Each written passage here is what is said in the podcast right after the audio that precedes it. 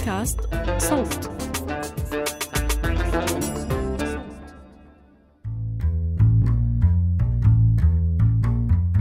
سلام.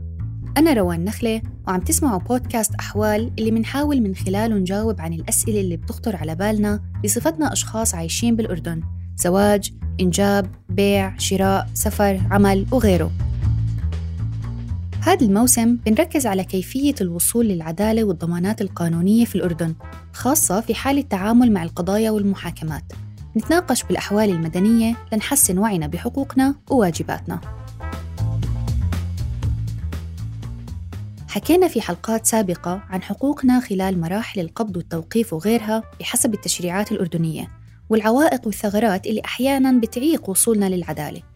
لكن بقيم على الأراضي الأردنية أكثر من 10 ملايين شخص بما في ذلك أكثر من مليونين فلسطيني وأكثر من 650 ألف سوري بالإضافة لما يزيد عن 315 ألف عامل وعامل مهاجرين من جنسيات مختلفة. يلي بالضرورة ممكن يقعوا بظروف بتخليهم عرضة للتوقيف وإلقاء القبض أو حاجتهم لرفع شكاوى وقضايا بالمحاكم لاسترداد حقوقهم. في حلقة اليوم بدنا نتعرف على الصعوبات والعوائق المختلفة اللي بتواجه العمالة المهاجرة خلال محاولة الوصول للعدالة.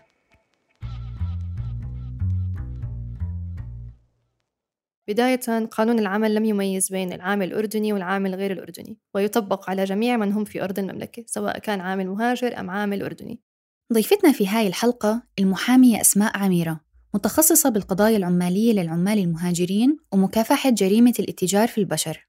ولكن في هنالك تشريعات كأنظمة وتعليمات تتعلق بالعمالة المهاجرة بشكل مختص منهم آه، العاملين في المنازل ومنهم آه، آه، طريقة استخدام العمال غير الأردنيين بشكل عام العمال في المناطق الصناعية المؤهلة وأخيرا صدر عندنا نظام خاص بعمال الزراعة. كل من هاي الأنظمة والتعليمات بتحمل خصائص أو أشياء بتخصص فيها لهدول العمال المهاجرة ولكن في عنا بالمقابل هاي الأنظمة والتعليمات أعطت أشياء سلبية لهدول العمال.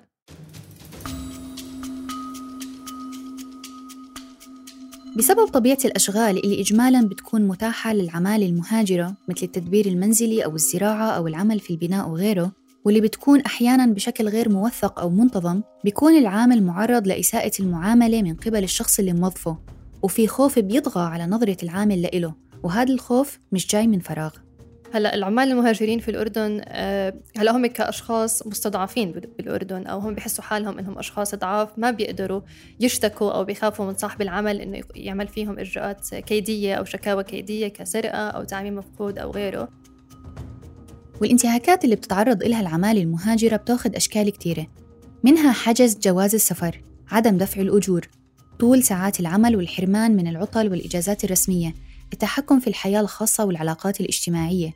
العمل في أكثر من منزل وأكثر من مهنة بشكل غير موثق وبدون مقابل مادي مناسب. مثل إنه يتم استخدام عاملة منزل لبيت معين بعدين تنجبر تساعد في منازل أخرى دون مقابل. إضافة لعدم إصدار تصريح عمل لإلهم من قبل صاحب العمل واللي بيؤدي لتراكم الغرامات وانتهاكات عديدة غيرها. ولو العامل أو العاملة فكرت تقدم شكوى للمركز الأمني مثلا فطريقها رح يكون مليان حفر ومطبات. كون العمال المهاجرين بواجهوا معيقات عديدة في آليات التقاضي. المعيق الأول لما يروح على المركز الأمني بيحكي مشكلته هذا العامل المهاجر فبده أكيد مترجم. فبيقوم المركز الأمني بالاستعانة بأحد المترجمين اللي ممكن ما يكون هذا المترجم على قدر من الكفاءة والمؤهلات إنه يقدر يترجم ترجمة قانونية. كنا بنعرف إنه الترجمة القانونية مختلفة عن الترجمة العادية اللي إحنا بنمارسها بأيامنا العادية. هلا لما يوصل عند المدعي العام كمان المدعي العام لازم ينتخب له مترجم هلا في حالات للأسف إنه المدعي العام بيطلب من العامل نفسه يجيب معه مترجم فبرضه هاي مشكلة إنه العامل ما بيكون يقدر يدفع نفقات الترجمة هاي. كونه هو أصلا عامل مهاجر آه، ذهب لصاحب العمل لأنه ما معه يوكل محامي فأكيد ما معه نفقات يدفع لهذا المترجم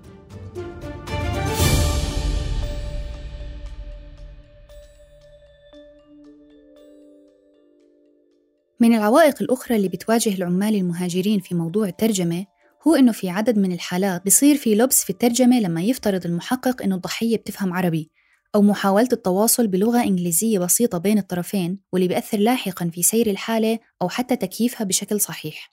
وبهذا الإطار مهم نشير إلى أنه تعرض الضحية للانتهاكات أو إمكانية تعرضها إلها بيقل نسبياً في حال كانت تجيد اللغة العربية أو الإنجليزية. لأنه بيكون عندها فرصة لمعرفة حقوقها وإمكانية تصويب أوضاعها بدون ما تكون عرضة للاستغلال.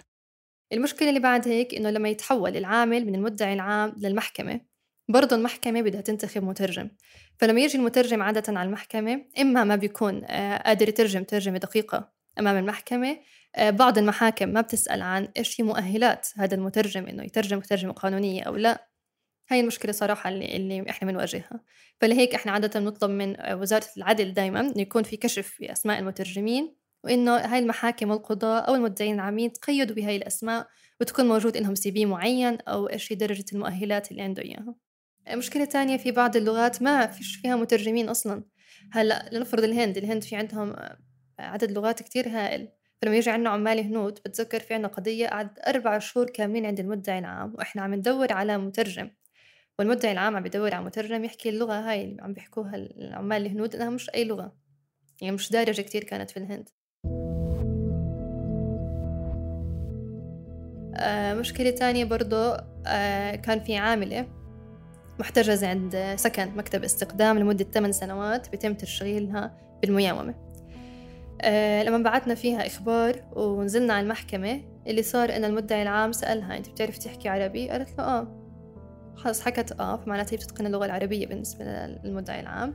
فلم يتم انتخاب مترجم. وبالفعل لما كملت إجراءات القضية وتم سؤالها إيش عندك بينات حكت ما عندي. أسئلة كثير ما عرفت تجاوب عليها أدى إلى أنه طلع صاحب مكتب استقدام عدم مسؤولية بالآخر بالحكم. وبمعظم الحالات المحامية أو المحامي بيكونوا بيعرفوا عن الحالة بعد ما يصدر الحكم. وما بيقدروا يقدموا الدعم للعمال حول كيفية التعامل أو التواصل مع أفراد الجهاز القضائي. ومثل كتير أشخاص العمال المهاجرين في كتير من الأحيان بيكونوا غير مدركين لحقوقهم. خلال مقابلة 345 محتجز من العمال المهاجرين قام فيها مركز تمكين للمساعدة القانونية أفادوا المحتجزين بعدم معرفتهم لسبب توقيفهم أو حتى بحقهم بالاستعانة بمحامي إضافة لعدم توفر الترجمة عند التعامل مع الموقوفين. هلا إذا طلع عدم مسؤولية صاحب العمل فإحنا رح نبحث على إيش الأضرار اللي وقعت في العامل نطالب لها بتعويض لأنه ما دخل قرار عدم مسؤولية والبراءة بالأضرار الواقعة بالعامل إذا كان لها أجور بنطالب لها فيهم إذا كان لها ساعات عمل إضافي إذا كان لها أي حق بنحاول آه، ناخذ لها إياه. إذا كانت عاملة عليها قضية سرقة لأنها هي ما عرفت توصل فكرة معينة آه، بلغتها للقضاء فنستأنف لها القرار هذا وبندفع إنه العاملة طبعا إذا كان خلال مدة الاستئناف. نخن مدد والعاملات ما بيعرفوا إنه أنا عندي مدة استئناف معينة إنه أنا أستأنف فيها هذا القرار. برضه هاي مشكلة كتير بنواجهها خصوصا بالعاملات الموجودين داخل مراكز إصلاح وتأهيل الجويدة ما بتكون عارفة العاملة إنه معي عشرة أيام أستأنف هذا القرار فبتروح عليها وهي محكومة مدة السنة هاي. فموضوع الترجمة حتى التبليغات اللي بتوصل للعاملات أو قرارات الحكم بتكون مكتوبة باللغة العربية مش بلغة العاملة. حتى عقود العمل اللي بيتم توقيعها في الأردن بتكون موجودة باللغة العربية والإنجليزية وجديد صار في أثيوبية. باقي اللغات مش موجود. يعني هي ما بتعرف شو مكتوب شو هذا العقد هي بس بتوقع عليه. أو هو بوقع عليه إذا عامل مهاجر.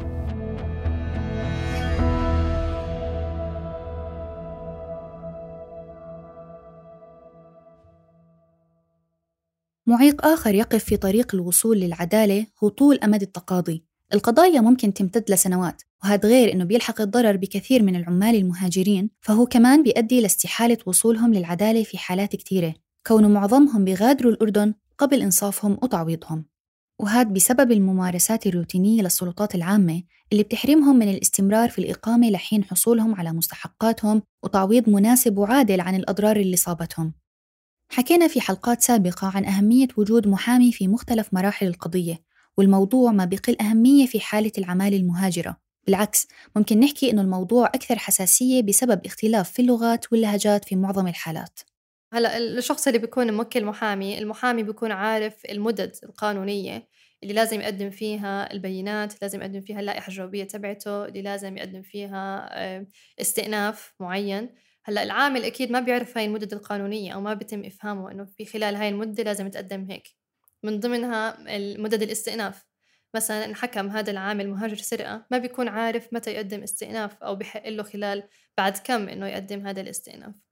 هاي من أغلب الأشياء اللي بتواجه العمال المهاجرين ما عندهم محامي بالإضافة لموضوع البينات إنه ما بيعرف العامل يقدم بيانات خطية شخصية إيش عنده بيانات. فأكيد المحامي بيساعده على تقديم هاي الأوراق كاملة الرسمية خلال مدتها آه، حتى موضوع المرافعة. آه، مرات العامل نفسه ما بيكون متنبه لإجراءات معينة صارت عنده بالدعوة آه، المحامي بيقدر هو يعني يرتبها بشكل معين إنه يوصل للقضاء إنه هذا العامل بريء أو هذا العامل له حقوق عند صاحب العمل. في أحد قضايا السرقة كنت عم بتابعها كل مرة ما كان يجي المترجم كل مرة ما كان يجي المترجم لفترة تقريبا ثلاث أو أربع شهور ما إجا المترجم. فبالآخر القاضي في أثناء الجلسة أثناء المحاكمة سأل هل ممكن أحد المحاميين بيتقن اللغة الإنجليزية من الموجودين بساحة المحكمة أساساً؟ وتبرع أحد المحاميين وقال إنه هو بيعرف يترجم اللغة الإنجليزية العربية وللأسف ما تأكدنا من مؤهلاته وتم ترجمة الجلسة حينها وكانت هاي الجلسة كتير مهمة وفاصلة لأنه كانت العاملة بدها تناقش الشهود على موضوع قضية سرقة. تتناقشهم بالوقائع اللي صاروا. فالمحامي للأسف ما كان يتقن عملية الترجمة كاملة فضاعت العاملة من خلال أسئلتها وتم الحكم عليها بالحبس لمدة سنة لاحقاً. إضافة لقلة الوعي القانوني وفي معظم الحالات عدم فهم اللغة ففي معيقات إدارية أخرى بتواجه العمالة المهاجرة لما تقدم شكوى. هي عدم تذكرها أو حتى معرفتها معلومات أساسية عن ظروف الاستخدام والعمل في الأردن. مثل اسم المكتب أو صاحب العمل أو مكان السكن لأنه في كثير حالات بيكون الاستخدام على الورق مختلف عن طبيعة العمل الفعلي على أرض الواقع. وهاي التفاصيل بتشكل دعامة لبناء الحالة وفهمها من جهة القضاء. هاد كله بخوف العمالة المهاجرة من تقديم شكاوى إضافة إلى أنه في كتير حالات بيكون المشتكي خايف بسبب انتهاء صلاحية إقامته أو وجود تعميم فرار بحقه أو عدم امتلاكه نسخة من جواز سفره أو وثيقته. أما في الحالات المتعلقة بعاملات المنازل مثلا أو العمال في القطاع الزراعي فبسبب انعزالهم عن المجتمع ولوجودهم الدائم في مكان العمل اللي هو البيت أو المزرعة بتصير الضحية الشاهد الرئيسي بسبب عدم وجود أي شخص ليتقدم بشهادة عن الانتهاكات اللي تعرضت لإلها. ولما يجتمع عدم فهم اللغة مع عدم معرفة المعلومات الرئيسية من هذا النوع وقلة الوعي بالحقوق القانونية كل هذا ممكن يؤدي لإجراءات فيها انتهاك لحق العاملة.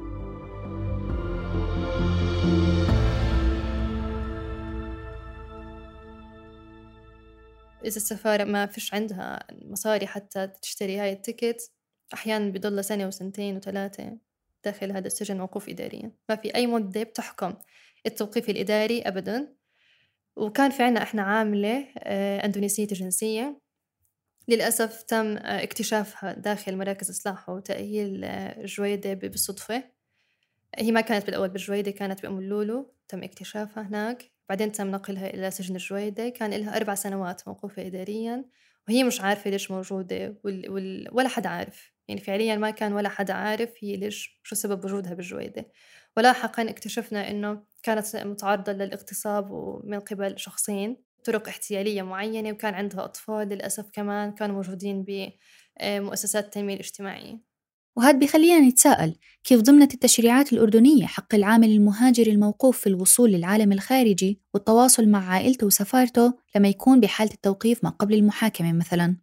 أه، هلا يتم السماح للعمال المهاجرين إنهم يتصلوا مع مين مكان مع جمعيات مساعدة قانونية مع أه، مع سفاراتهم. ولكن أه، هلا إحنا أوكي حكى مع المحامي وحكى مع السفارة ولكن هل تم تقديم له مساعدة قانونية لاحقا؟ هل السفارة تحركت وقدمت لنا مساعدة معينة؟ هلأ بعض السفارات آه، بتساعد رعاياها والبعض الآخر أبدا ما بتسأل عن هدول الرعاية. آه، لكن ما في تشريع واضح آه، بنص على حقهم في الوصول للعالم الخارجي صح؟ لا لا لا يوجد تشريع.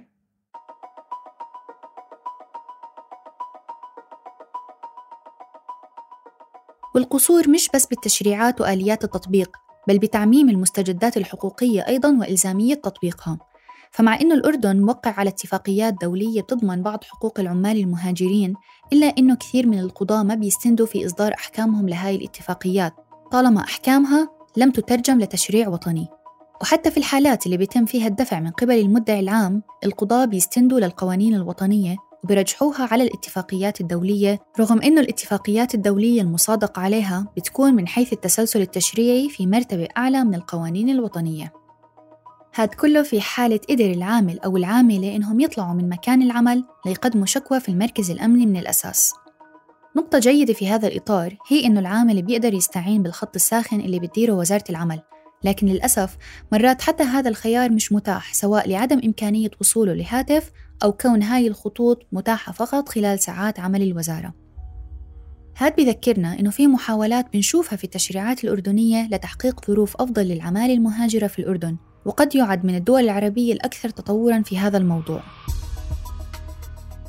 فيما يتعلق بقانون العمل هو يعد من يمكن من أحسن التشريعات الموجودة في المنطقة العربية ولكن زي ما حكينا بداية تعليمات الأنظمة ممارسات اللي بيتم اتخاذها من قبل الجهات الحكومية هي اللي بتأثر على حقوق هدول العمال المهاجرين. أيضا المعيقات اللي بتواجههم في الوصول إلى العدالة التوقيف الإداري يجب الحد من هذا التوقيف الإداري حتى هدول العمال يقدروا يحصلوا على حقوقهم. آه، موضوع المحاكم طول أمد التقاضي والترجمة كلها كلها معيقات لهدول العمال يجب العمل على حل هاي المشكلات.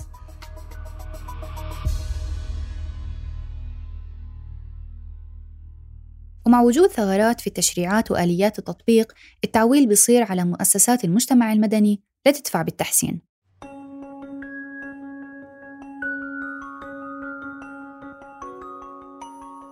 مهم ننشر الوعي بحقوقنا جميعا سواء كنا عمال مهاجرين مواطنين أردنيين لاجئين للأردن أو مقيمين بشكل مؤقت.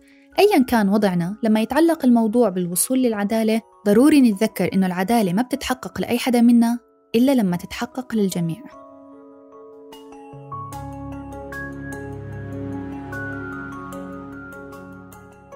كنت معكم من الإعداد والتقديم روان نخلة من الكتابة جنى قزاز من التحرير عمر فارس من الهندسة الصوتية محمود أبو ندى. وشكرا لفريق النشر والترويج اللي بفضله عم تسمعونا. تقدروا تلاقوا رابط موقع مركز تمكين في وصف الحلقة لتتعرفوا على خدماته. هذا الموسم من بودكاست أحوال من إنتاج صوت والمعهد الدنماركي لمناهضة التعذيب ديجنيتي في الأردن وبرعاية وزارة الخارجية الألمانية وبرنامج الشراكة الدنماركية العربية.